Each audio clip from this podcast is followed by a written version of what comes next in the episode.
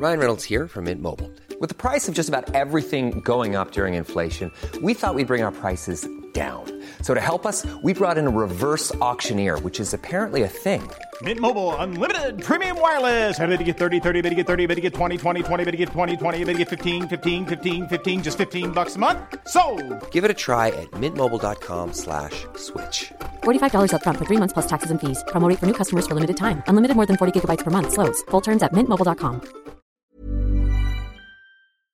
Do you know a student getting ready to go to college? Or are you looking at going back to school yourself?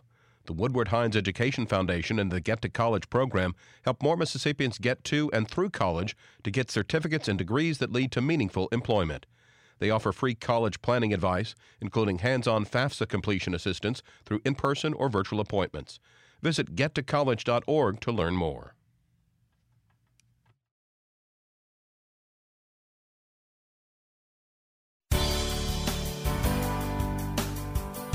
Good morning. It's 8:30 on Monday, August 15th. I'm Desiree Frazier. This is Mississippi Edition on MPB Think Radio. On today's show, following another wrinkle in the state's TANF fraud scandal, we take a comprehensive look at what's unfolded so far. Then Mississippi physicians and the AARP are working together to promote exercise, plus breaking ground on a new interfaith facility. This is Mississippi Edition on MPB Think Radio.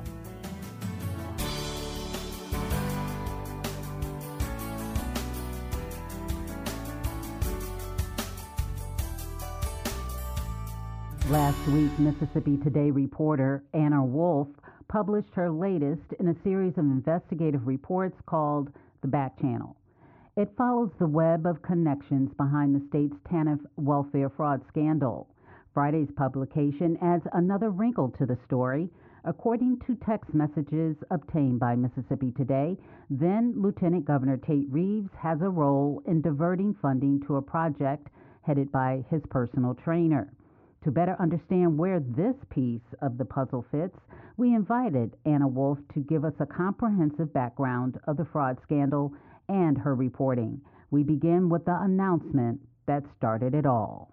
Back in 2020, there were six arrests in February of 2020 uh, that sort of broke this scandal wide open. And the former uh, DHS director, John Davis, was arrested, as well as the head of a nonprofit that was receiving most of that money. Nancy New. Yes. Um, they were arrested for stealing um, just over $4 million total. Uh, a few months later, the auditor came out with a report that questioned another 90 million in spending from the department. And so, what you saw over the John Davis administration, which was um, under the Phil Bryant administration, the last four years that he was in office, is that the DHS sort of dismantled controls at the department and money was just flying out of the door, you know, in violation of federal regulations and not um, not going to the people that needed it, right? And that uh, that was really unveiled by the auditor's report that came out in 2020. How did he get tipped off on this? A employee of DHS was gathering information uh, for a few months prior to that in 2019 and took that information to the governor, who turned that over to the auditor. Uh, the tip was a pretty small piece of suspected fraud by John Davis. It had nothing to do with the four million that was allegedly stolen. It was it was actually forty eight thousand dollars that we're talking about worth of suspected fraud by John Davis that was turned over to the governor. Uh, who then turned that over to the auditor. But as soon as the auditor started pulling that thread, it sort of began to unravel. And this is when Governor Phil Bryant was still in office. That's right. So the investigation began when he was in office, and the arrests occurred just after he left office.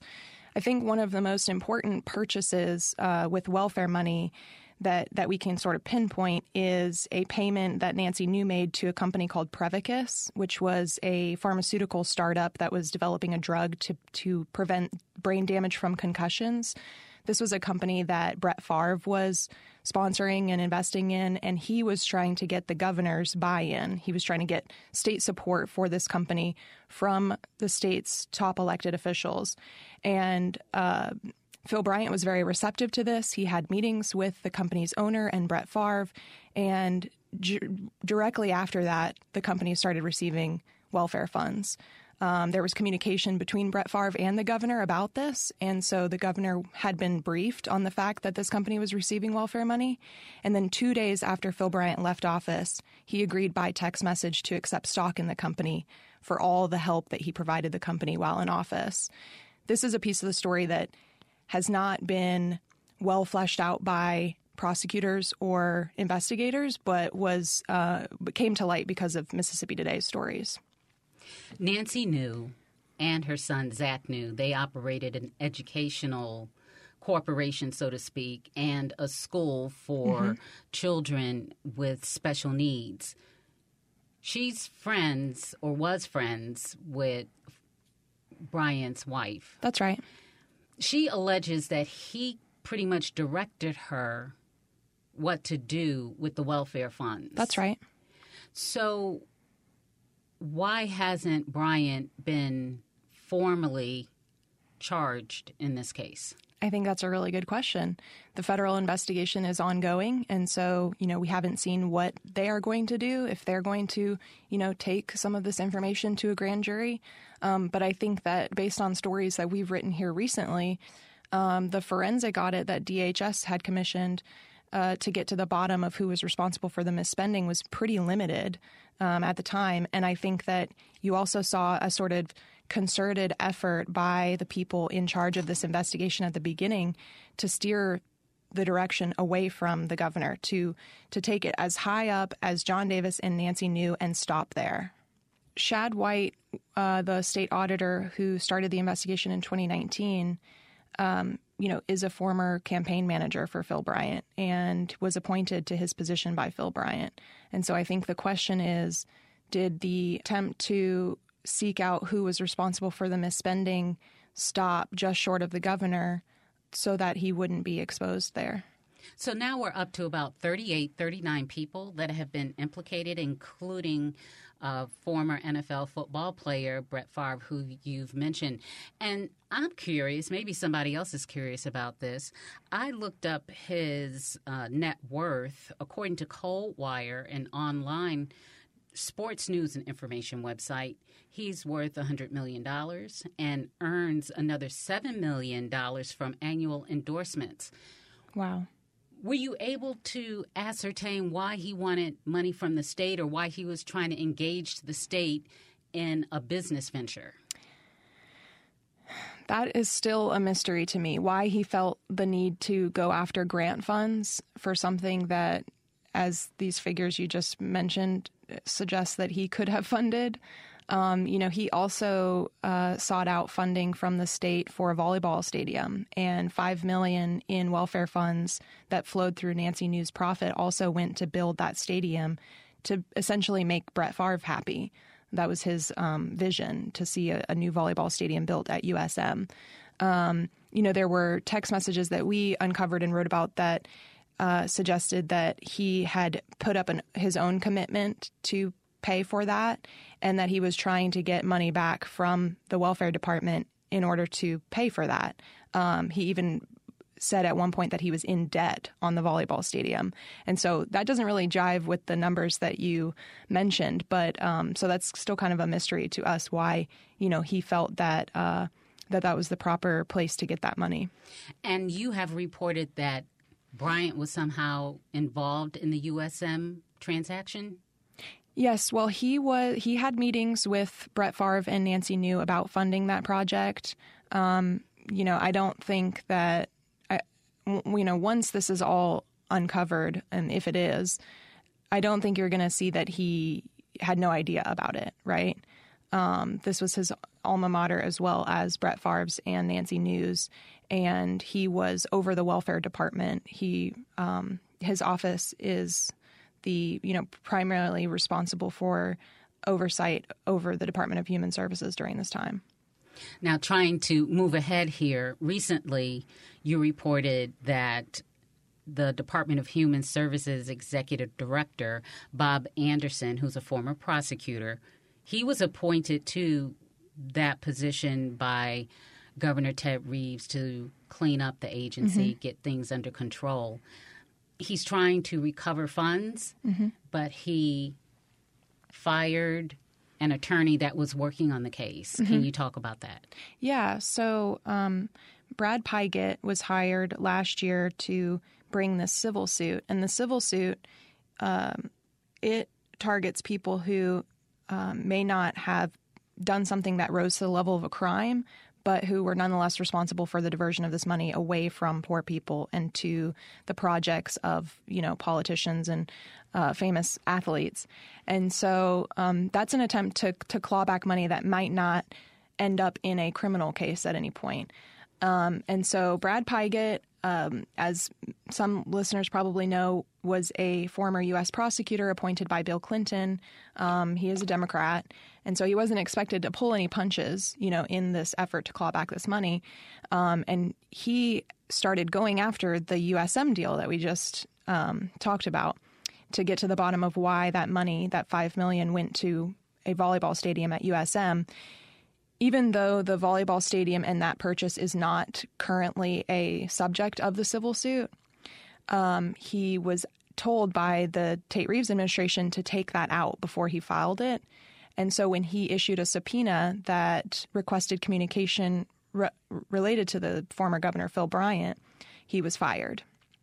We also reported this week, this last week, that um, in the beginning when they were getting ready to to do that forensic audit, which again is the basis for the civil suit, they pretty um, there was a there was an attempt to really limit what it would look at and who it would look at.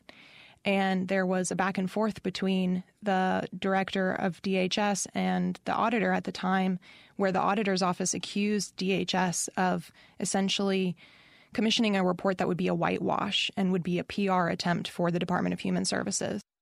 Anna Wolf is a reporter with Mississippi Today.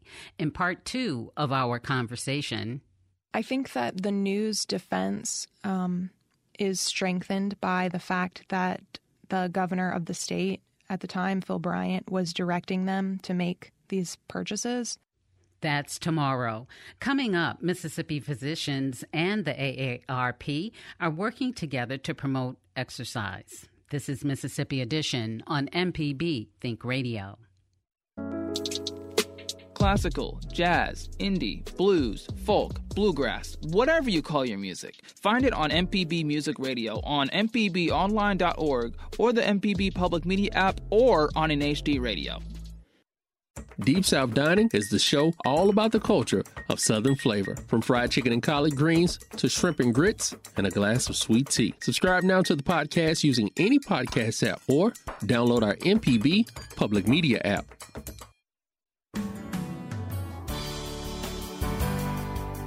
This is Mississippi Edition on MPB Think Radio. I'm Desiree Frazier.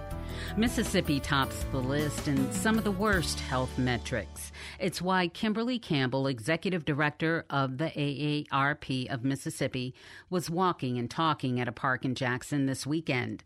The organization is teaming up with local physicians for Walk with a Doc, an international event to encourage health habits like daily exercise. It's where we walked and we heard from our Kobe Vance start slow. Uh, walking is, is beneficial for everybody. You know, it's not like running and, you know, not like going to uh, the gym that can be intimidating, but walking everyone can do, and you can do it at your own pace. So we recommend that you at least strive for 30 minutes a day. But honestly, if you're just starting, I tell people just in my own life, I tell people start just doing 20 minutes, you know, every other day, you know, at your own pace until you can build up your strength. And then really try to hit that 30 minutes at least three to four times a day of good walking. And that's to begin your, your fitness goals. What do you think it means for residents to be able to come out here and be able to walk with their doctors? I think it's so important because they get that really hands-on connection, hands-on uh, information. You know, many times if we're trying to, you know, begin a fitness plan or or if eating, you know, trying to eat better, you know, we're kind of lost. It's a lot of stuff out there, but it can be very overwhelming and confusing. And I think having doctors on hand to really say, okay, this is how you can be, begin. This is what you need to do, and begin today. I always say you won't get there if you never start. so begin today. Begin with us with ARP Mississippi every second Saturday, 8:30 in the morning at Parham Bridges Park. I also wanted to get your thoughts on the you know the Congress this week passed uh, yes. uh, the Inflation uh, Reduction Yes. Act. Yes. That's going to reduce drug costs. Um, kind of get your thoughts. Oh my gosh, I could scream, Kobe. I'm trying not to be too excited about that bill passing, uh, you know, with our interview, but we are so excited. ARP, Miss ARP really had a huge hand in that. Our CEO, uh, Jo Ann Jenkins, and uh, from all everyone in our DC office, and really across the states, every state, even right here, ARP Mississippi, our team, we were on the phone with our congressional delegation. You know, we were doing our social media. We were really making sure our members and our volunteers understood what was at stake, and they really showed up. They really made sure that their voices were heard because this is something that we wanted to see for a long time. Rising prescription drug costs has been a huge issue, especially here with, with Mississippi residents, and we wanted to make sure that also Medicare was was able to negotiate those drug prices. So to say that we're excited is an understatement. We are very thrilled uh, that Congress has really passed an amazing piece of legislation that would better the lives for those uh, right here in Mississippi. And yes, we can hear that excitement. One of the docs at the walk was newly appointed State Medical Officer Justin Turner. He hopes this kickoff will move from the bottom to the top. The average patient tells me, Doc, I don't want you to add any more medications. And I say, okay, so tell me about the things that you're doing so I don't have to be forced to add any more medication. I don't want my doctor adding medication on me. So doing the natural things, such as exercising, such as adjusting your diet, can help prevent that because obesity or lack of exercise increase the risk of having diabetes, of having heart disease, of having cancer, and just about almost every other health category.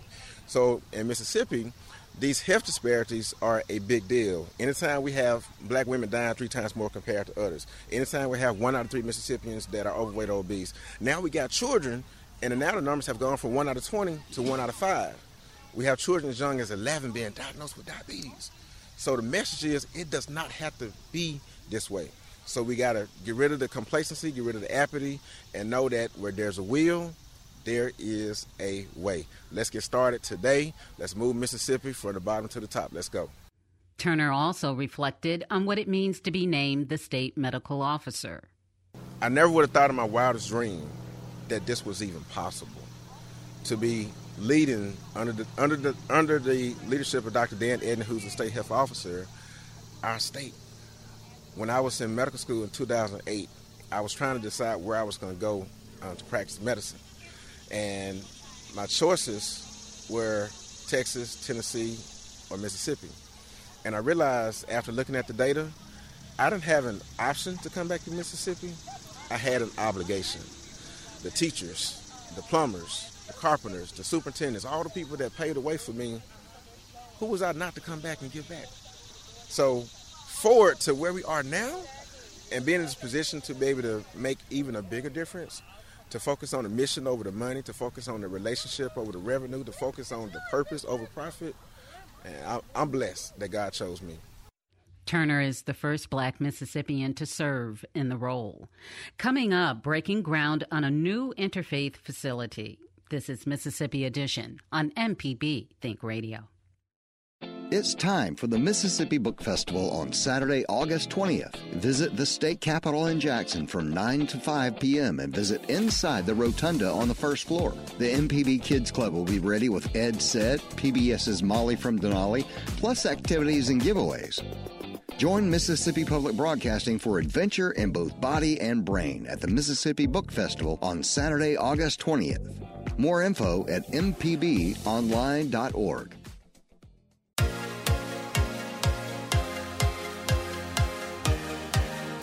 On Southern Remedy Healthy and Fit, you get information about foods you should eat to stay in good health and tips on how to stay active.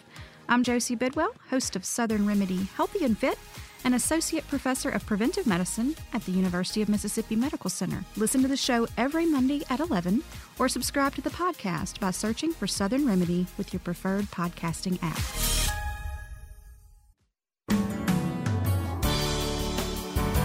This is Mississippi Edition on MPB Think Radio. I'm Desiree Frazier. The Mississippi Department of Corrections is breaking ground on a church building at Central Mississippi Correctional Facility. The Interfaith Church in Rankin County, built through private donations, will be 6,400 square feet and seat up to 300 inmates at a time.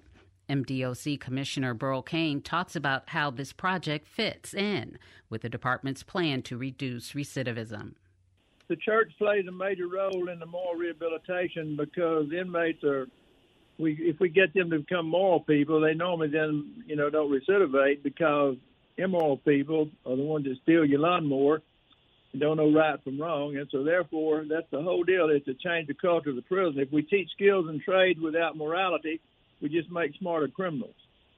So, in talking about the church, what faiths can worship there? any. It's non-denominational church. Plus, we don't care if you're in religion. It, you, you can be an atheist. Come on over there, and they can have programs and what have you. But it's the same thing you have in Jackson, Mississippi. Everybody does everything they want to do. If they want to go, they go. If they don't want to go, they don't, and they go to whatever denomination they want to be. If they want to be a faith-based person, so we follow that same model in prison. You can't do anything other than it's just whatever, whoever, whenever, wherever. It's just what it is. Have you had any inmates from the seminary graduate so they can start conducting or we leading from, services? We do from Parchman. That's the men's seminary. There's there's a lot of graduates from that one. It's been operating since 2004. The women's seminary has been operating for only two years, so we have some associate people but they already have set up church structure or religious structure, which may be better say it that. So whatever denomination, and any denomination can go to the seminary as well. So whatever they do, we encourage them to form, you know, groups to study and to, and to be positive and to be moral. So it's why we say moral re- rehabilitation. We don't say faith based anymore. I don't say it anyway. How much is this costing taxpayers?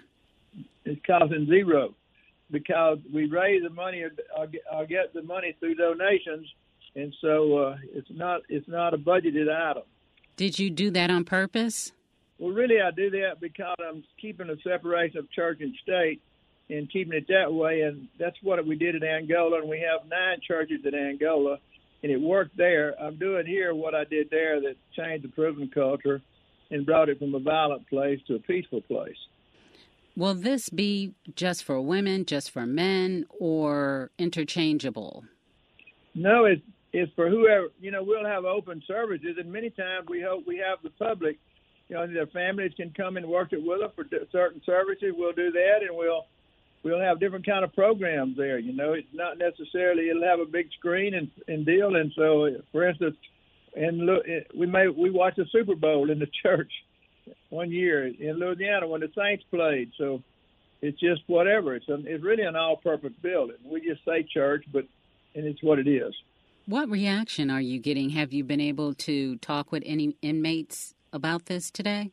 They're ecstatic. We had them at the groundbreaking, and they they're the ones that participated, and we have that inmate church already for women. And I and it was the inmate preacher was there, and so I asked her how many members you have in your congregation, and she told me about seventy. So she had several of them there, and they used a shovel and and uh, had the ground groundbreaking for them as well. It is for them, so they participate. Will you be doing this at other state facilities? I will. We already have we already have one church here, and uh, this is just a different location. There's a church in most all our prisons, and uh, but we're going to be adding to it because at different units we needed to make it more convenient and the more church groups we we develop, the less gang activity we'll have because they'll be in these groups and they won't be in the gang group. This group is positive and good. They don't extort other inmates.